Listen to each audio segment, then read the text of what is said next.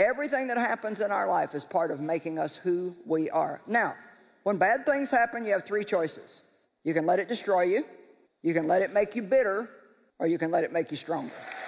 And I hope somebody here tonight gets a little tenacity and says, I'm not going to just whine about my problems the rest of my life. I'm not going to spend all of my now life resenting what somebody did to me way back here. I'm going to put that in God's hands. I'm going to get on with what God has for me. I'm going to get well, and I'm going to love every moment of my life.